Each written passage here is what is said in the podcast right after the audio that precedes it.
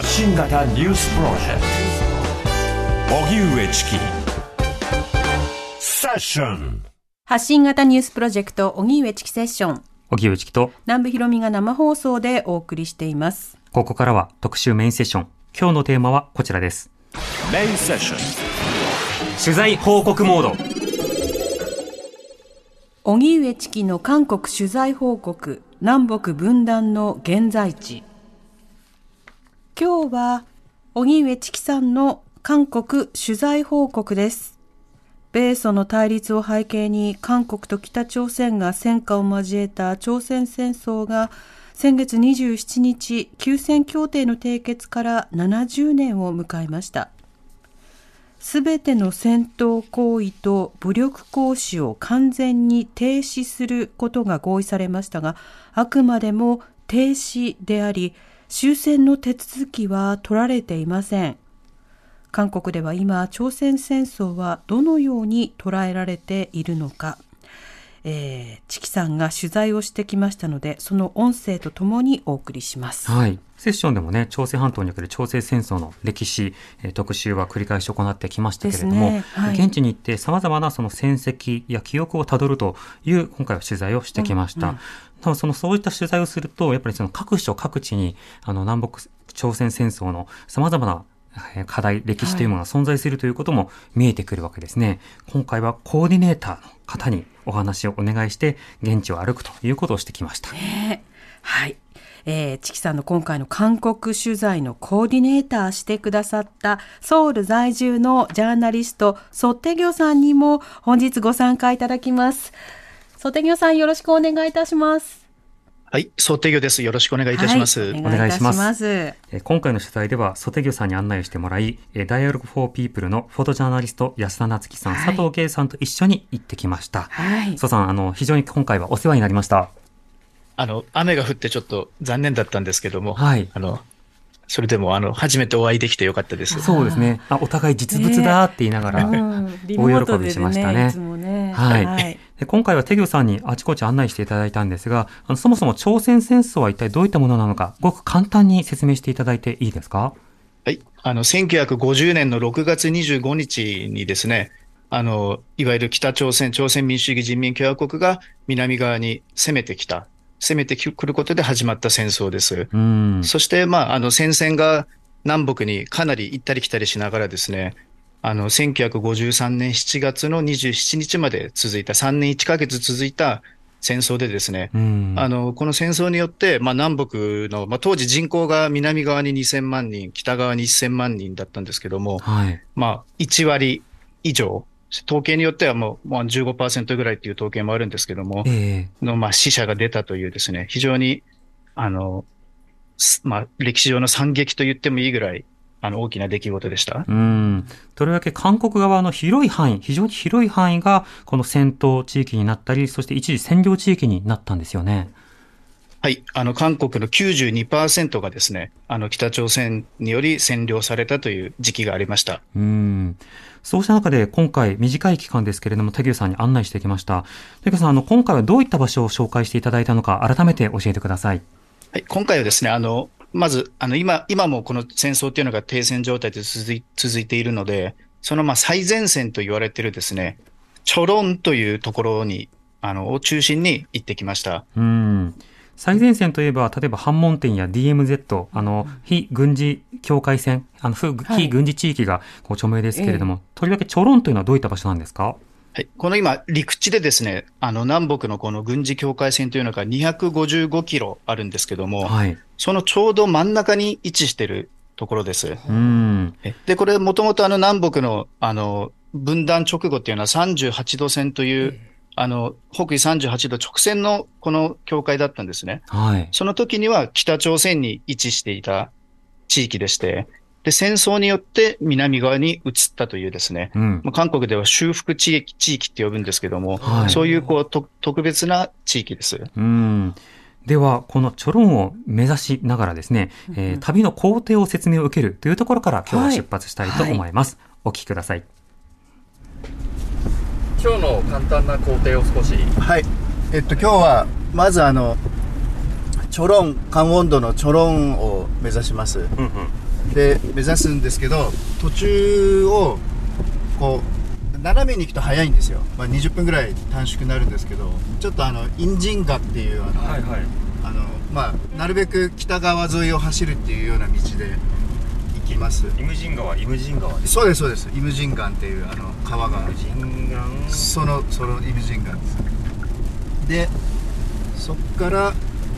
えーっとまあ労働当社をまず目指していくんですけど労働当社は今まあ工事中。まさかの工事中なんで,、まあ、でその後は、えー労働当社行ってソイ山っていうあの北側がよく見える山に登ります。見えますように今日まあ、遠くないから見えると思うんですよね、ええでソイ山から、まあ、あとあの白馬高地っていう戦跡地があるんですけども、まあ、その近辺の、まあ、記念館とか、まあ、よく一番よく見えるところあの丘にも登っています。であとはまあチョロンっていうのはもともと45年の分断では北側の土地だったんですねあそこが、うん。38路線の北側なんで。でそのまあチョロンではだその朝鮮戦争の時に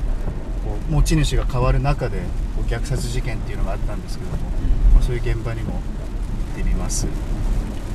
誰の誰による撤退する北朝鮮による韓国人への虐殺。韓国人っていうかまあ現地住民への虐殺です。だから右傾化した住民を虐殺していったんですよ。えー。こう捕まえてた人をあの退却する前に全部殺していくっていうそれが朝鮮戦争で多かったんですよ。南も北も同じことやったんで。共産主義者による粛清みたいな。そうです。えー反動分子の粛清です。うん。で逆に韓国は左派分子の粛清っていうのをやってましたから反共の立場からそうなんですよはい。旅の工程を説明していただく場面。これ車で移動しながら、うんしかも当日雨だったので、雨の音とそれからワイパーの音で、はいそして外木さんの運転で案内してもらうという、とても贅沢な旅となっています。車に乗ってる気分になりました。はい。まず、イムジンガ、そして労働当社というところに向かうんですが、うんこのイムジンガ、そして労働当社というのは外木さん、改めてどういった場所なんでしょうか？はい、イムジンガンというのはですね、あの、有名な歌にもある通りですね、うんまあ簡単に考えていただくと、南北の境界を分ける川ですね。はい。あの、川だと、まあ、あの南北はお互い国国と認めてないので国境という言葉は使わないんですけども、うん。まあその境にある川、あの川と認識していただいて大丈夫です。うん。そしてその後は労働当社に向かうわけですが、これはどういったものでしょうか？はい、あの実はですね、あの韓国の映画にも何回かロケで出てきてる、あの大きな石造りの建物があるんですね。で、うんこれはあの北朝鮮がこのチョロンを占領していた、あの統治していた時に、その党の一番大きな、まあ、今でいう軍庁、市役所みたいな形で、党のまあ一番大きい建物として建てたんですけども、はい。まあ非常にこう石造りの、あの、ソ連式の立派な建物でですね、それが、こう、朝鮮戦争当時のままの姿で残ってるんですね。うん。で、こう、まあ、砲弾の跡とか、銃弾の跡とかっていうのもあって、まあ、あの、チョロンっていう最前線の街にああったですね、まあ、うん一つの観光地というか、この戦争の、こう、痕跡を伝える大きな、あの、まあ、モニュメントになっているような建物です。うん。そして白馬高地というところにもその後向かいます。そちらはどういった場所なんでしょうか？はい。こちらはですね、1952年の10月からで、10月にですね、白馬高地戦闘という大きな戦闘があった、あの、丘です。高さうんうん400メートルぐらいの丘なんですけども、はい。このチョロンっていうのがこの平原、平野なんですね。うん。で、この高台、この丘を押さえたときに、その丘の上にこういろんな、あの、兵器を、銃とか、あの、機関銃とかバルカン砲とかを設置してですね、こう一帯を支配下に収められるわけですねう。んうん。で、この朝鮮戦争の停戦協定っていうのは、この反抗をしたときに、あの、署名した時の地域がお互いの地域に、南北の地域になるっていう取り決めになだったんですね。うんだから、最後の最後までこの土地を取り合うっていうことが続いたんですけども、うんうんその戦闘の、まあ、一番象徴的な、あの、あの戦闘があった場所が白馬高地ということでですね、まあ、空から見ると、馬がこう寝そべってる姿に見えるということでですね、うんあの、アメリカ軍が当時、あの、名付けたと言われてます。なるほど。そうしたルートで今回は旅をするということになりました。ただあの韓国にまず着くとですね、はい。韓国の空港から、えーそして、えー鉄道に乗って、うん。えーソウルなど、えー向かっていくわけですけれども鉄道がとても深くにあってそしてその街にはその鉄道が避難所であると。何かあった時の避難場所であるというようなうん。あのシェルターであるというようなはい。案内も書かれているんですね。えさらにく車で高速道路でその北朝鮮と、まあ、接するような場所に向かっていくと鉄の門のようなものがあちこちに並んでるんです。はい。で、まあ、日本でいうと高速道路にあるそのオービスみたいな格好に一見すると見えるんですが、うんうんこれが一体何なのか、えそのドライブの様子を聞いてください。道がいくつかしかないんでソウルに北からソウルに来る道、まあ、僕が一番大きい道なんで戦車で来るっていうことを考えた場合には全く意味ないでしょうねあんなすぐすぐあのもう撤去できます撤去できますしこっちからも行けなくなっちゃうしそもそもああれを落とす事態っていうのはもうあれですよね。最後の状況ですよね。安保意識を高めるための装置ですよね。上に陸軍士官学校の広告がくっつくわけじゃないです。かそうなんですね。はい。ん。安保意識を高めるための装置とありましたが、これ鉄の門のようなものに、あの、よく見ると、いくつかこう穴が開いていて、はい。い、ざという時はそこにダイナマイトを設置して、そのことによって北から侵攻してくる軍をこう止める。時間稼ぎをするための、まあ、戦車止めになるような装置だと。ただその実効性については、韓国の方々もこれどうなのかなというふうに疑っているという状況でした。改めて、テギョさん、これはどういったものなんですか？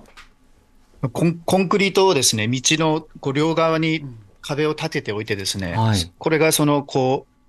お道を覆いかぶせるうんうん、かぶさるようなですね、そういう作りになってるんですね。ええ。でそれがあとは歩道、大きいごつい歩道橋のようにですね、こう、橋のようになってる形のもあるんですけども、うん。まあ、いずれにせよ戦争になった時にそれを爆破することによって、北のまあ戦車を止めるっていう、戦車壁っていうふうにはい言われてます。うんうんええこれあの本当にあの高速道路のあちこちにあったわけですけれども、あの本当あの一個一個結構デザインされていたりとか、あのスプレーでこうまあグラフィティが書かれていたりとうんいろんなデザインがありましたね。そうなんですよ。あの、デザインがあの統一されてなくてですね、はい。ある地域に行くと、もう北進だとか、まあ、北に進むっていう、いわゆる北朝鮮をやっつけるっていう言葉ですよね。うん。あとは、滅教っていう共産主義を滅ぼすというような、そういう、こう、戦争時代のこうキーワードが書かれているような戦車壁もある一方でですね、うん。あの、まあ、チョロンっていうのが鶴で有名なんですけども、単調鶴で。はいそ。の鶴の絵が描かれてたりですね、うんうんあの、お米、お米でも有名なんですけど、うんお米の絵が描かれてたりっていうような、のどかな戦車壁もあったりしてですね、うんまあ、場所によってこう、こう、どういう扱いにするかっていうのが、まあ、おそらく、こう、壊すわけにもいかないですしうん、かといってあれをこう、ファンシーに完全にするわけにもいかないっていうような、そういう立ち位置なんだと思います。うん、何かアーティストがデザインしたような、そんな、なんか、ちょっとそのデザインが繊細というか、えー丁寧に作られているものもありましたよね。そうなんですよ。なんかこう、竹っぽい素材でですね、はいこう、素材から違うっていうようなのもあってですね、あれはおそらく最近になってこう、なんかリニューアルされたりっていうことだと思います。うん。ただこの話の中に出てきた安保意識、それから安保教育という話、あの繰り返し出てくると思います。はい日本だと平和教育ということがよく使われますが、はい韓国だと安保教育、要は今戦時中で、うんなおかつ北朝鮮とどう向き合うか、そのことをまあ常に考えさせられるということでした。さて、えーテギョさんの運転のもと、えー軍事境界線の38度線が目の前にある白馬高知駅に到着しました。お聞きください。あそこの鉄道の最北端ですね関東の鉄道の最北端で。白馬高知駅っていう駅です。これをまっすぐ行くとチョロンを通ってラジンってあのロシアの方に行くあっちに。あそれ韓国語でチョルマヌンタリゴシッタっていうのが汽車のことを鉄の馬っていうじゃない。鉄の馬は走りたいっていう、ここで止まりたくないっていう。鉄道中断点っていうふうに書いてあるんですね。これ建設完成したらどこまで行くんですか？ここがちょうど朝鮮半島の、まあ、ど真ん中なんですよね、この255キロの東西のど真ん中なんで、ここからどっちにも行けるはずですよね、東と西とっていうふうに。ただこれ、ご覧の通り、単線じゃないですか、ん。だから本当はもっとこう南北関係が良くなったら、これを広げるっていう、そうですね、行きと上りと下りに。そういうことですよね。まあどっちを上りと下りと呼ぶのかとまた論争になりそうですけど。そうですね。南北関係で一番良くなると一番期待するのは鉄道がつながることなんですよね、そうですよね。そうすると北朝鮮を通ってパリまで行くっていうのがロマンなんですけど、パリまで？ええ。あのシベリア鉄道と連結して。でも今ロシアの問題がいますからね。今は行けないかもしれないです。中国側回ってもいいですし。うんそうか。だからシルクロード構想とかやったらね今度はインド経由とか。そうです。あのあとアジアンハイウェイとかそういうのも全部合わせてはい。鉄道のある白馬高知駅なんですが、駅としては今機能していません。そして、えー鉄道中断点、馬は走りたいというような、そうしたようなことが書いてあるということです。改めて手木さん、これはどういった場所なんですか？まあ、いわばどん詰まりですよね。うんあの、南北の行き行き来が制限されている中で、これ以上はもう北に行けないっていう、あの、地域を、まあ、非常にこう象徴的に表しているのが、この駅の行き止まりということでですね、うん実際にレールも途切れてるわけですね、ここで。はいで、うんうん本当にあの、例えばあの、ムン・ジェイン政権の時にですね、まあ、南北がうまくいったらっていう前提で、次に出てくるのは必ず鉄道を連結するわけですね。うん。で、このチョロン、チョロンっていうのが、まあ、あの、さっきの録音にもありましたように、あの、朝鮮半島をですね、こう北朝鮮まで含めて、対角線で X で結ぶとですね、要は東北はラジンから、あの、まあ、南西部のクァンジュまで、で、南東部のプサンから西北部の北朝鮮のシニジュまでっていうのをですね、X で結ぶと、はい。それが交わるのがチョロンなんですね。うん。一番の韓国の交通の要所、あの、朝鮮半島の要所でですね、植民地時代もだからここは割と大きな都市だったんですよ、今よりも。はい。で、ここやっぱりこのやっぱ象徴的、このチョロンで、あの、止まってるっていうのがですね、今南北の分断の、あの、まあ、一番可視化された、あの、状況ですよね、この鉄道が止まってるっていうのが。なるほどえ。だから鉄道の先がない、けれどもいつかはというようなことが書かれている。しかしその周辺というのは本当にこう、まあ、寂しい状況にありましたよね。そうですね。あの、まあ、南北関係が良くなると、チョロンの土地が上がるっていうのはよく言われるんですけども、うん。やっぱりもうそういうのがもう過去、まあ、は初の南北首脳会談が2000年にあって、その時から考えてももう23年間繰り返されてきてですね、うん。こうもうまあ免疫というか、もう韓国内でも、もうそもしかしたらもうそういう未来っていうのは、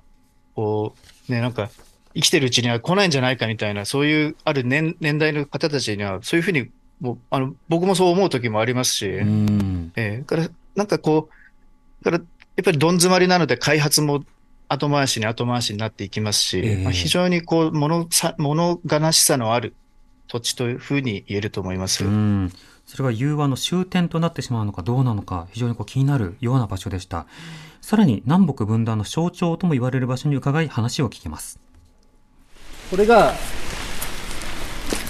れ？なんで？南北分断してから今まで何秒っていうのがいつも出てる分断の時計なんですけど、出てないですね。雨が降ったから。デジタルで出てデジタルでこれ動いてるんですけど。秒まで。そうなんですモニュメントに表示されてるんですね普段は。この建物は何ですか？労働党舎って言ってこのチョロンっていうこの鉄の腹って書くチョロンっていうところがほら分担っていうのが45年に植民地から解放されて、すぐアメリカとソ連によって38度線の直線で北と南に分断されてここは北側だったんですよ。38度線の北側なんですね。で元は北の土地だったわけですよ、でこれ労働党舎って北朝鮮の労働党の要は区区長ですよねこのチョロンの。で結構ソ連式の石造りの重厚な建物で。であの建物の地下室でこうこう反動分子っていうその北が言う反動分子を、まあ、拷問したり取り調べしたりっていうのをやってたっていう。でこれが朝鮮戦争の時チョロンっていうのは大激戦地ですからあのよく見るとあの砲弾の跡とか銃弾の跡とかっていうのがたくさん残ってるっていう、で本当はこの入り口の階段があってそう戦車が登ってった跡もあるんですよ。あのキャタピラの跡があって。戦車が中に入ってったっていうこと？い入り口の階段のとこまで登ってったってことな。んです今はこれ工事中なんですか？そうなんです。補修工事で去年の11月から来年の11月まで2年間。でこれがもともと補強されてたんですよ内部で。崩れそうになってて。それをさらになんか補強するってことだと思うんですけど、まあ、周辺の人たちは2年間もかけてこれを工事したらチョロンの一番の見どころですからこれが映画の背景とかにもなってるんですよね。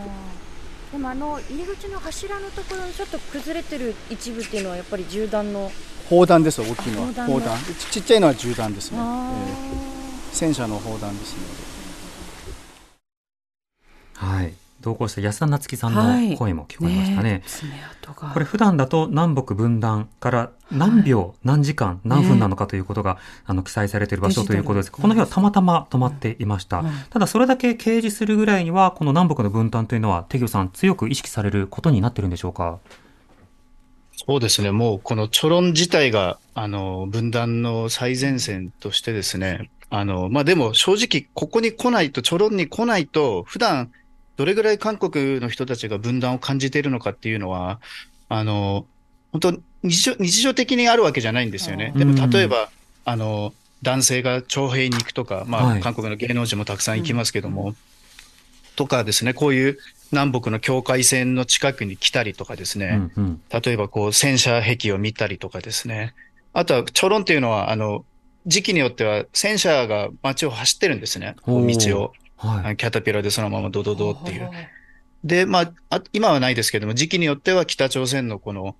あの、放送が聞こえるわけですよね。宣伝放送っていうのが聞こえてですね、南側からも放送しますけども、北側からも放送してくるっていうのがあってですね。えであとはまあ昔だったらビラが飛んできたりとかっていうようなこともあってですね。えうん。こう、で、チョロンっていうのは特にその、まあ、でも、この分断っていうのが観光の、あれにはならないじゃないですか。あの、はい観光のアイテムにはならないので、うん。まあ、非常に、あの、その辺は難しいところだと思うんですけども、やっうんうん。ぱり、労働党者っていうのを見ると、ああ、やっぱりこの戦争っていうのは終わってないんだな、分断が終わってないんだなっていうのは、韓国人も強く感じると思います。うん。なこの労働党舎の前には植民地時代の建物を再現するスポットや、えそれから映画村のようなものもできてましたよね。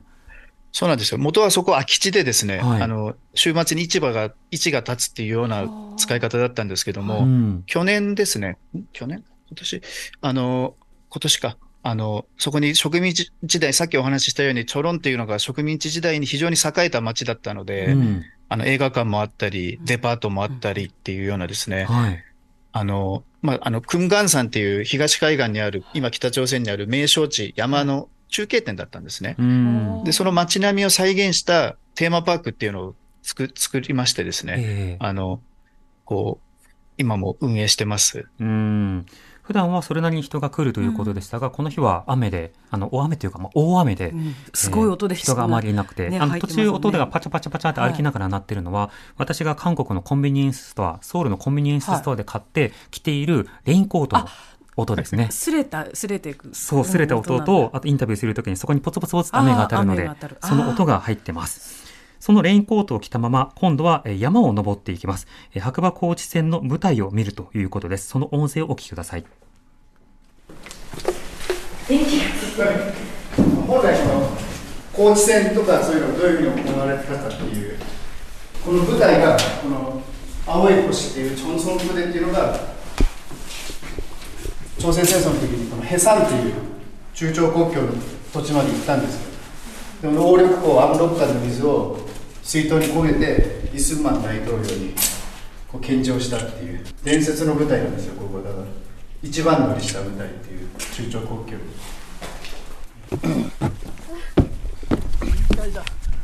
本当ですね。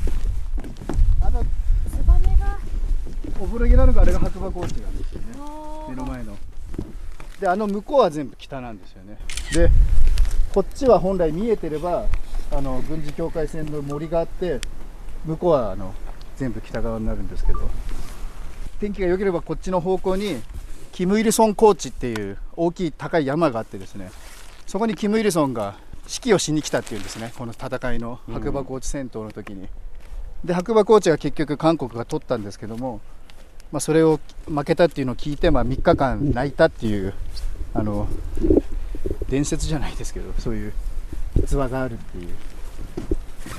白馬は神格化のためにも使われてますよね、北朝鮮にとって。韓国がその最前線を北に勝ったっていう意味ではあの韓国の一番の激戦のうん。一番の証拠というかこうはい、えー山を20分くらい登ると、そこに建物があり、そこに普段はパネルがこう提示されていて説明がなされるんですが、この日は、えー雨で誰もおおらず、えー電気も消えていた。でさらに山を登ると、あの、北朝鮮側の山と、えーそれから韓国側一望できるような、そうした高台に着くんですが、えー非常に霧の状況で、なかなか見通しが悪いという状態ではありました。ただ、たくさんのその鳥が、その北側と韓国側関係なく、こう、飛び交うというような状況で、ツバメがあってね。ツバメが飛んでました。非常にこう自然豊かな場所でした。ただ階段のあちこちに、その戦争の当時のえ様々な物資、まあ、例えばヘルメットとか、あるいはその、まあ、リュックサックとか、はい水筒とか、そうしたものがこう展示されてあるというような場所でした。テクさん、改めてこの場所の特徴はいかがでしょうか？はい、この白馬高地の、この、まあ、いや、あが一望できるソイ山っていう山なんですけども、はい。これはあの、ぜひですね、チョロンを訪れた際には、あの、登っていただきたいっていう、あの、まあ、高台なんですね。で、うんこう、歩って、まあ、1時間40分ぐらいで、40分ぐらいで登れる山なんですけども、はいそこからまあ見ると、チョロンっていうのがいかにこの平地でですね、あの、この山を取り合うっていうのがいかに大事なのかっていうのがよくわかる地域でですね、うんで北側も一望できるっていうところです。はい。で、この白馬高地戦闘っていうのは、あの、1952年の10月に約10日間行われたんですけども、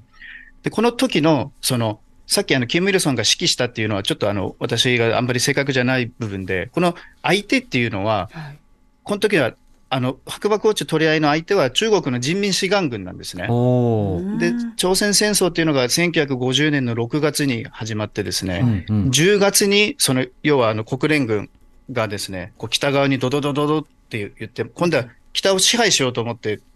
北上していくわけですね。はいはい。それを見かねた中国軍が、中国の人民志願軍が入ってくるわけですよ。うんあの戦戦争に。うんうんで、そこからはもう入り乱れた戦いになるんですけども、はい。この時の白馬高地も、あの、中国軍、中国の人民志願軍が、あの、相手だったんですね。うんまあ、非常にあの激烈な戦闘でですね、あの、10日間のうちにまあ持ち主が何度も変わるっていうような形でですね、えええー中国軍側のまあ死者もおそらくまあ韓国軍の統計ですと8000人以上、あの、あの小さな丘でですね、うん。あの、出ているという、本当にあの血で血を洗うという文字通り、そういう戦争でした、戦闘でした。あの人によってその登山の時間は変わりますけど、あのそんなにめっちゃ大きい山というわけではないんです。今小さな丘という話がありましたが、しかしそうしたようなその場所をめぐってあちこちで戦闘があった。そこで亡くなった方も、そしてその周辺でえー殺された方も含めて、非常にこう凄惨な歴史があるという場所を歩いたわけです。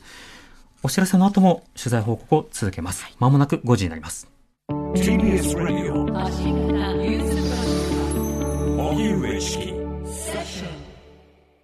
荻上チキセッション。今日のメインセッションは荻上チキの韓国取材報告。南北分断の現在地ということで、えーソウル在住のジャーナリストソテギョさんとお送りしています。ソテギョさん後半も引き続きよろしくお願いしますはい、よろしくお願いします。はい。では、ソテギョさんの案内で韓国を歩いているわけですけれども、え次に行ったのが、えー水道局、ある貯水槽を見に行ったんですね。はいえなぜその貯水槽を見に行ったのか、その様子がわかる音声をお聞きください。おそらく人が僕ら以外に来てるの見たことないんで、ダークツアーですよねだからこう日本でもダークツアーって言うんですか、ダークツーリズム。ダークツーリズム。そう。そういうもうまさにそういうところですよね。ここ虐殺された。後っていう。ここがこのチョロンの人々に水を届けるための。そうです。植民地時代にあったあの日本が作った上水道なんですよね。ここにその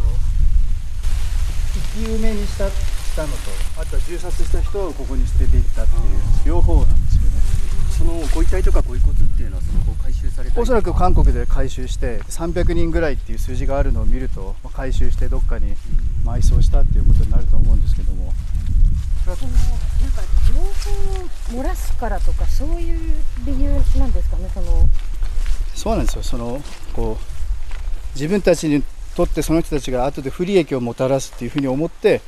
じゃあ殺してしまおうってなるわけですよね。やっぱり戦争中に独特の思考方法ですよね。それが。こう。でやっぱ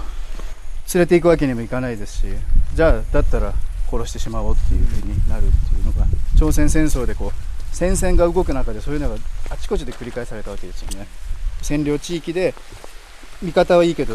この自分たちに反対する人を収監していたのが退退却するときに殺していくっていう。そこにまたじゃあ韓国が来たらお前北の話を聞いてたらってまた殺してしまうっていうようなそういう。悪循環が戦争のメリットとメリットそうです。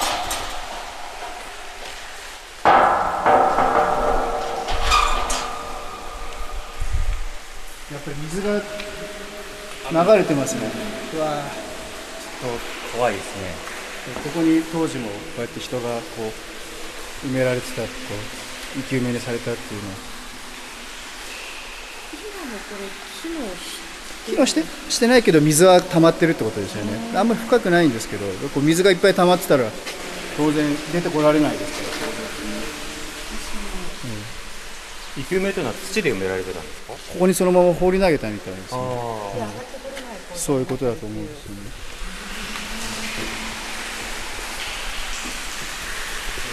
上がって壁をつかめないじゃないですか。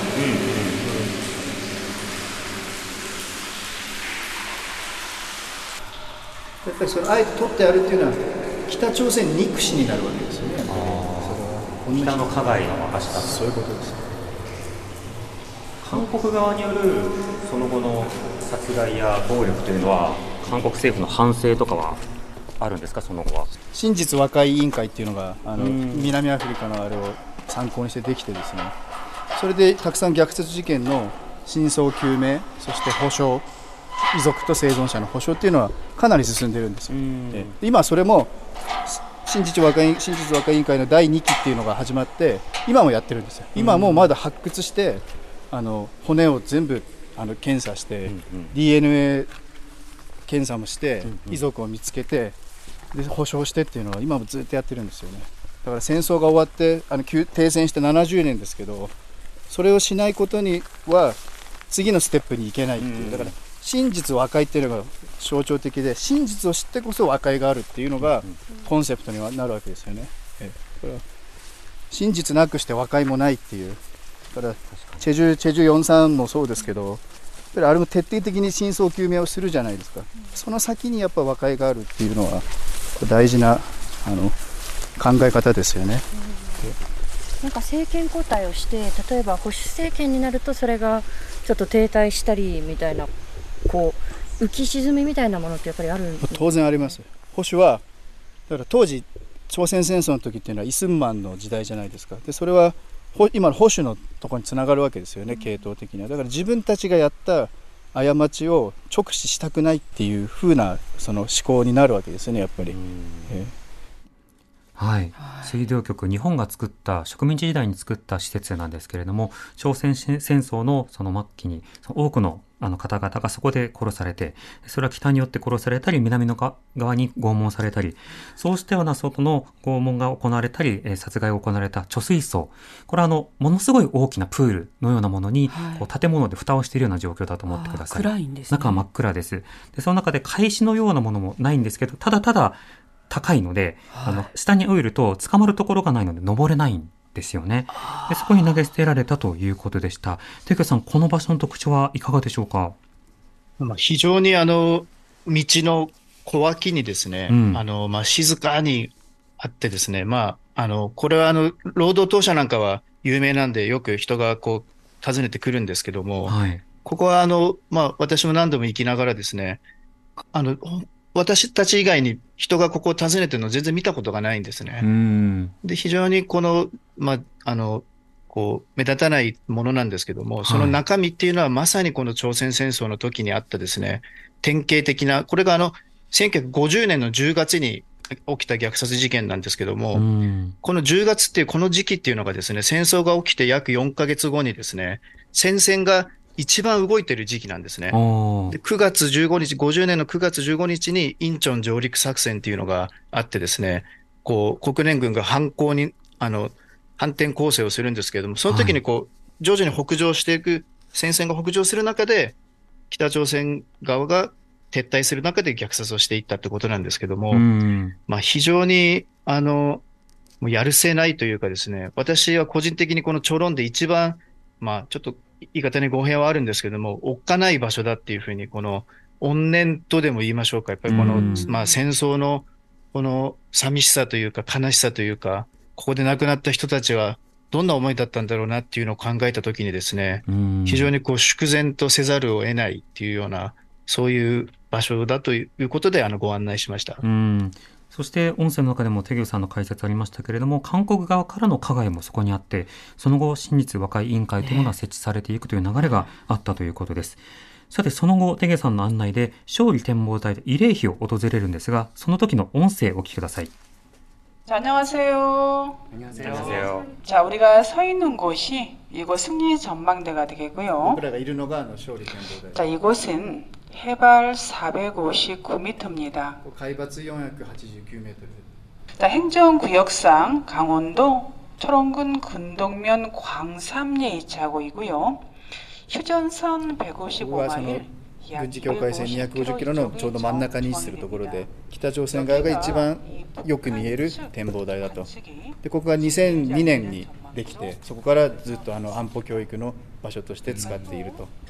いうことです。でここからあの北朝鮮のクンガン山まで70キロソウルからペペッパルキロ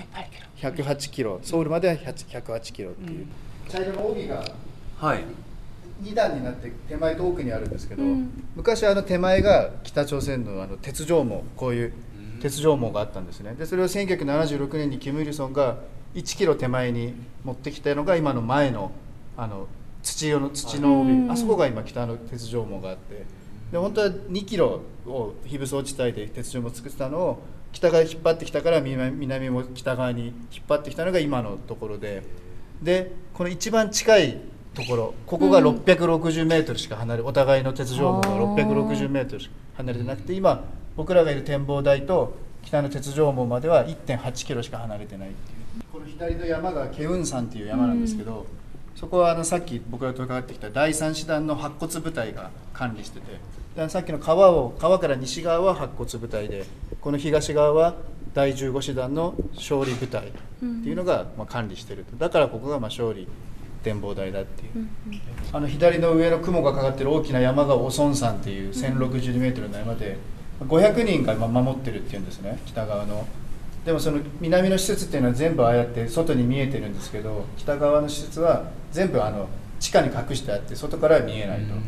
であの山にもたくさんのこう洞窟が掘ってあってあの戦闘機も飛べるようになってるし最大で6万人をあの山に収容できるっていうふうに言われてるということですあそこに見えるのが、まあ、最前線の韓国側のまあ詰め所でまあ30人が勤務してると。で2ヶ月交代で2ヶ月の間は面会も何もできないようになっていて、まあ、任務としてはその北側を監視するっていう。ですね白馬コーチさっきは戦績碑でこれは慰霊碑。これはなんか師団とかの寄贈ですかね。そうです。第5師団のマークで。6月25。朝鮮戦争が始まった6月25日を記念してあ625っていう6時25分で止まってるんですよね。でこれが白馬高知戦闘で勝った10月15日を記念したあの10時15分で時計が3つあるんですけどあって。改めて白馬高地ってどういう場所ですか？あの朝鮮戦争の、まあ、50年から53年で考えたら中期から、まあ、後半期のにあった戦闘なんですけども当時はその、まあ、停戦協定をこう協定その交渉が続く中でですね、まあ、この土地を取り合ってたわけですね。最終的にどの土地を北側が取るのか南側が取るのかっていう。その高知戦と呼ばれるその要は高知を取るとこの近所のチョロンの部屋が自分自動的に自分たちのものになるっていうような概念だったので。でそこで一つ白馬高地っていう395メートルの高地を巡って南北が南北とあとま中国軍とあの激戦になったっていうところですね。でまあ約1週間戦いが続いて10日間1週間戦いが続いてあの両軍合わせて2万人近い死者が出たっていう大きな戦闘だったんですけども結局韓国が勝って、今は韓国のこう基地地があってですね。でもやっぱりその国を守ったく土地を取ったっていう一つの象徴になってる地域ですね。白馬高地。勝利と追悼と。そうですね、まあ、勝利ですね。一番大きいのはやっぱり。勝利の象徴っていうはい。まずは勝利展望台という場所に行きまして、そこから北朝鮮側も一望することができる場所でした。ここでは入る際に、あの、軍関係者に対してこうパスポートを見せたりしながらこう入れなくてはいけない場所ですが、えー現地でえーガイドの方がこの場所を案内してくれるというところです。この勝利展望台、展望台、実際にはやっぱりそのパスなどこう見せないと入れない場所なんですか？そうですね。あの、完全にあの民間人統制区域というですね、うんあの、民間人が入れない場所の中にあってですね、もうあの、北朝鮮のその南北の軍事境界線と1キロぐらいしか離れてないところにあるので、はい。まあ、なんかあった時ねのためにもですね、必ずあの、こう、身分証を出してですねうん、ちゃんと確認して、あれ身分証を出すだけじゃなくて、チェックするわけですよね、軍が。うんうんこの人たちは、あの、紹あの紹介してですね、本当に実在している人物なのかっていうようなこともチェックして、こうやって入るようになってるんですけどもう、んうん。えそして入って案内された場所というものが、あの、場所としては本当に自然豊かでうん、綺麗な場所なんですが、そこにもう世界で最もと言われるほど、たくさんの地雷が埋まってるんですよね。そうなんです。地雷をですね、朝鮮戦争の時に、ヘリコプターとかでこう、はい。バラバラって撒いたのもあるんですね。うん埋めただけじゃなくて。うんうんで、そういうのがもう、どうにもならない、あの、状況になってまして、はい。あの、もう本当世界一の地雷原って言われてるんですけども、うんうん今はもう完全に手つかずのまま残ってます。なるほど。またそうした展望台ばかりではなく、まあ、周辺の様々なスポットも含めて、安保学習の舞台になっていると。この安保学習とは一体どういったものですか？一言で、もう北朝鮮と今も戦争してるんだ。北朝鮮は、あの、統一の相手でもあるけども、敵でもあるんだっていうようなですね、うんそういう危機感を、あの、常にこう持てっていうような、そういうのがやっぱり安保教育、安保学習という形になります。うん。それでは、そのさらに案内をしていただきながら、北朝鮮の話を伺いました。民族統一自尊繁栄民族自尊民族自尊統一繁栄これがノテウあのは1987年の時にこの民族自尊という言葉がすごいクローズアップされたんですけどもだから民族の力を合わせようってことなんですよねこれ。でまあ統一して繁栄しようっていう。で今これが当時はだから冷戦が終わった直後だったんで韓国が圧倒的に強かったわけですよね。北はもう後ろ盾はなくなって国際的に孤立して韓国はソウルオリンピックでイケイケになってたわけですよ。国力も韓国が10倍ぐらいになってきたの。でその時にこういうのを建前に出して北をこう包囲しようとした政策っていうのを当時ノテウ政権っていうのがやってですね。北方政策っていうのをやって、まあ、飲み込もうとしたわけですよね北を。でもそれはあの現実的にあの実現はしなかったんですけども。今はだから平和共存っていう言葉が今は一番あの、まあ、メジャーなムン・ジェイン政権の時も平和共存共同繁栄だったんですよね。統一繁栄のこの統一っていうのはこれは吸収っていう意味と同じですから北を、えーだからやっぱりこの現実を見る目っていうのが少しずつ統一を前提としない平和共存っていうような形にシフトしつつあるっていうのはこういうのを見てもわかりますよね。ダメなんですよ、叩いたら。この間叩いたらすっごい白い目で叩けないようにこれ固定されてそうます。ですよ。1990年に作ってる、これノテウの時の鐘ですから、これが。自由の鐘。こういう時の自由っていうのはやっぱり北を自由にするってことなんですよね。えうん。あの、様々なスローガンも時代によって変わっているんだというような話を伺ってきました。で安保学習といった時にこういった場所を訪れて、誰が誰にどういう教育を行うことが多いんですか？あの、やっぱり朝鮮戦争のこの6月、6月に始まって7月に休戦になって、この時期っていうのはですね、はい。一つは、やっぱりこの守っ、お国を守ってくれた人たちに感謝するっていう形にまずなるわけです。うん。で、それはすなわち、今のこの徴兵制を支える気持ちにもなりますし、はい。それがこの韓国っていう国が朝鮮戦争によってこう、滅亡一歩手前まで行ったわけですね、文字通り。うんうんで、それがまたこう、国際社会の支援、特にこの自由主義陣営の支援によって生き残ったと。です。で、これが今、韓国の、その、ユン・ソギョル政権なんかにすると、この、まあ、ウクライナ戦争ですとか、ああいう世界の平和に韓国が寄与しなければ、寄与しなければならない一つの大きな根拠にもなってるんですけども、うん。とにかく、やっぱりこの韓国っていう国はそういう、こう、簡単な状況にある国ではないよと。はい本。当に滅亡しそうになったし、植民地があったし、その後すぐ戦争になって、こう、大変なんだよっていうのをですね、常にこう、想起させるっていうような、うん。あ、の、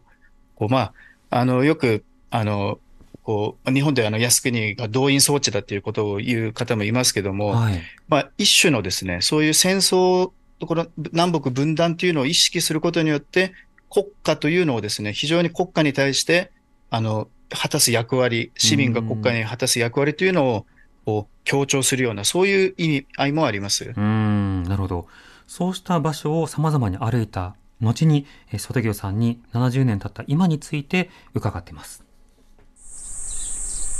あそこにも統一、統一よ、平和よ、ちょろんよって書いてあるんですけど、だから難しいんですよね。統一とは何かっていう。どっちかがどっちかを吸収するのが統一っていうことしか考えられないですから。統一っていうのが果たして平和のメッセージなのかっていうことも含めてですね。もしかしたら統一と平和っていうのは、あの、平和の先に統一があるって考えれば間違ってはないんですけども。統一だけを掲げたときに一体何ができるのかっていうのはまたちょっと考えてみるべきポイントですよね。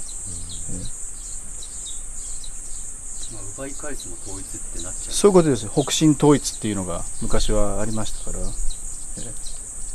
北は石化統一じゃないですか、南に対して。だからそういう意味での統一じゃなくて、平和な南北統一っていうのが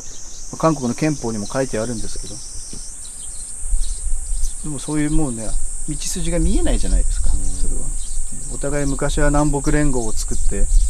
その最終的に統一しようっていう話だったのが、今はもう、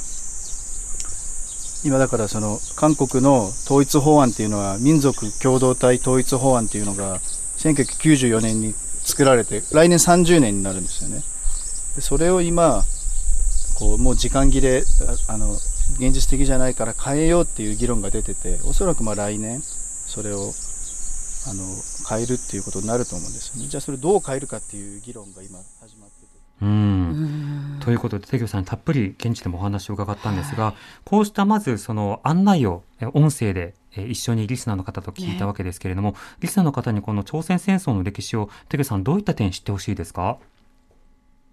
あのドイツ、よくあの分断国家から統一っていうのは、ドイツを例に挙げられるんですね。はいで、ドイツを見習いみたいな感じになるんですけども、やっぱり東西ドイツと南北朝鮮の差っていうのは、お互い戦争をしたかしてないかっていうことなんですようね。ん。で、南北はお互い戦争で戦って殺し合ってですね、まあ北側が攻めてきたっていう大前提があるんですけども、はい。ただもうその傷が、さっきお話ししたように、あの冒頭でお話ししたように、人口の1割が北朝鮮では15%が、